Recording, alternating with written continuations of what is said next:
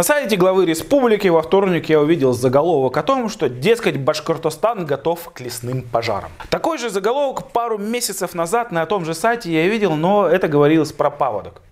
В итоге задаюсь вопросом про пожары. Нам когда начинать бояться? Привет, это итоги недели с Рамилем Рахматовым на канале «Время свободных». И сразу же вас призываю делиться нашей новой площадкой Proof.ru и подписываться заново. А вот про паводок мы начали вовсе неспроста. В этом году это тема номер один на неделе. Природу не изменишь. А вот предусмотреть все ее финты – это прямая обязанность властей – и когда они нам вдруг втирают, что, мол, резко стало жарко, Павловка, дескать, сделала большой какой-то сброс, верьтесь, это с огромной долей критики. Прогнозы у вас, господа, были. Стадии паводка вам известны. Точки подтопления ежегодно всегда совпадают на процентов 80. Мы спрашиваем у вас, а что вы, собственно, заранее и сделали? Ушли ответственные лица, как вице-премьер Сагитов в отпуск? Или поехали в Мисигутово с насосом после пожара? Фу, простите, после потопа. Зато мы видим, как метание физические по районам, так и в информационном поле наших чиновников. Все понимают, что в этом году большая вода – это большая опа. Все понимают, что все еще впереди после лесного и горного таяния снегов. А что делать, мы не понимаем. Вот, например, мадам Прочаковская вдруг объявила, что подтопленные пострадавшие граждане в этом году не получат никакой компенсации от республики. Мол, вовсе это не наши полномочия и денег на это нет. Мне кажется, что мадам Прочаковской надо это рассказать бабушкам в. А лучше через неделю жителям деревни Габдюково неподалеку, потому что я вангую, что там будет большой полярный лис. При этом бодрый весел главный единорос республики Рустем Ахмадинуров. Его партия объявила некую акцию под громким названием «Стоп потоп». Волонтеры этой партии за чужой счет поперлись изображать помощь людям. Ну, честно, смотрится это уже не смешно, а пошло и выглядит уже как сцена падальщиков.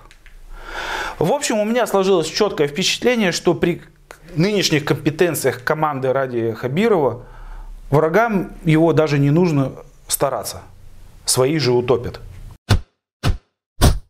На Мине мы вдруг узнали, что оказывается созданный Радием Хабировым в конце прошлого года так называемый градостроительный совет может превратиться в мертвого рожденный выкидыш. Во-первых, он вообще не имеет никакого правового статуса – его заседания, итоги, протоколы и решения отсутствуют в открытом публичном пространстве. А встречи участников зачастую были скандальными и конфликтными. Это мы говорим, исходя из ответов на наши официальные запросы в прокуратуру республики и в администрацию главы республики, а также из бесед с самими застройщиками. Выяснилось, что в Белом доме это, похоже, уже осознали и решили перезапустить Градсовет через некую переписку его положения, его статусе точнее. Но, скорее всего, будет э, реализовываться другой вариант в виде создания новой, так называемой Ассоциации застройщиков Республики Башкортостан. Исходя из обрывочной информации, я могу предположить, что осуществляется попытка создания инструмента по легализации узаконенного вымогательства у застройщиков. Ну, посадите сами. Входной билет в эту организацию стоит 400 тысяч рублей.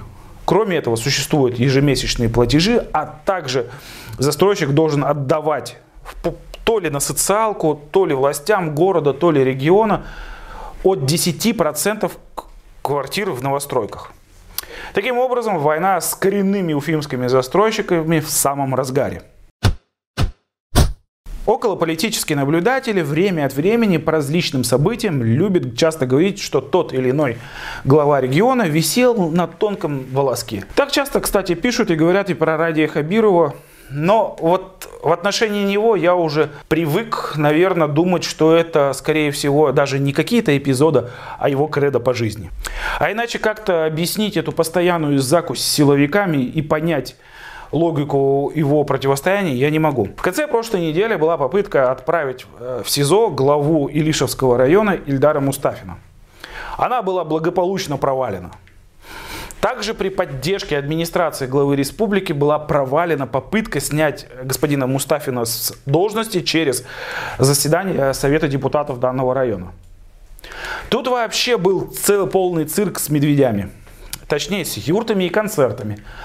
Под заседание совета их вдруг решили выстроили перед администрацией Лишевского района, организовали какой-то праздник и прочие премудрости, придав этому флер того, что это, оказывается, Казань хочет снять Мустафина. Депутаты прямо завязаны на господина Мустафина, прокуратуру ожидаемо и в очередной раз, как мы и предсказывали, прокатили. Он остался на своем посту. Но за ширмой этих спектаклей остается другое. Как рассказал нам депутат Госсобрания Ильгам Гарин, который был в районе на днях, потемкинские дачи в Велишевском районе также очень прохудились. Народ сбешен. На следующей неделе ждите выхода людей на улицы Верхнего Веркеева на самоназванные митинги. Но все же завершить сегодняшние итоги недели необходимо общим, а не частным. Поговорим о системе. О системе именно для своих руководителей – Объясню, как вам власти сами себя сохраняют. Опять же, на примере того же Мустафина, ну или, допустим, того же главы Кургазинского района Юлая Ильясова. Представим себе, что прокуратура того или иного района за какие-то нарушения дает представление Совета депутатов снять того-то главу или по подозрению в правонарушениях, или по преступлениях. Но депутатский корпус сейчас научился поступать иначе. Получая такие представления, они его пересылают в так называемый межведомственный совет безопасности при главе республики, который на самом-то деле и выносит окончательный вердикт. Если нарушения, скажем так, не тянут на уголовный кодекс, то межведомственный совет пишет в ответ, что, дескать, да, нарушения какие-то были, они устранены, и мы не видим смысла снимать того, главу того или иного района. Если нарушения серьезные, ну, как в случае с Мустафиным, это целое возбуждение уголовного дела, они просто отвечают, что, дескать, э, решение по составу преступления должен принимать суд, мы нарушений здесь не видим и просим э, главу оставить. В итоге депутаты радостно голосуют и прокатывают прокуратуру.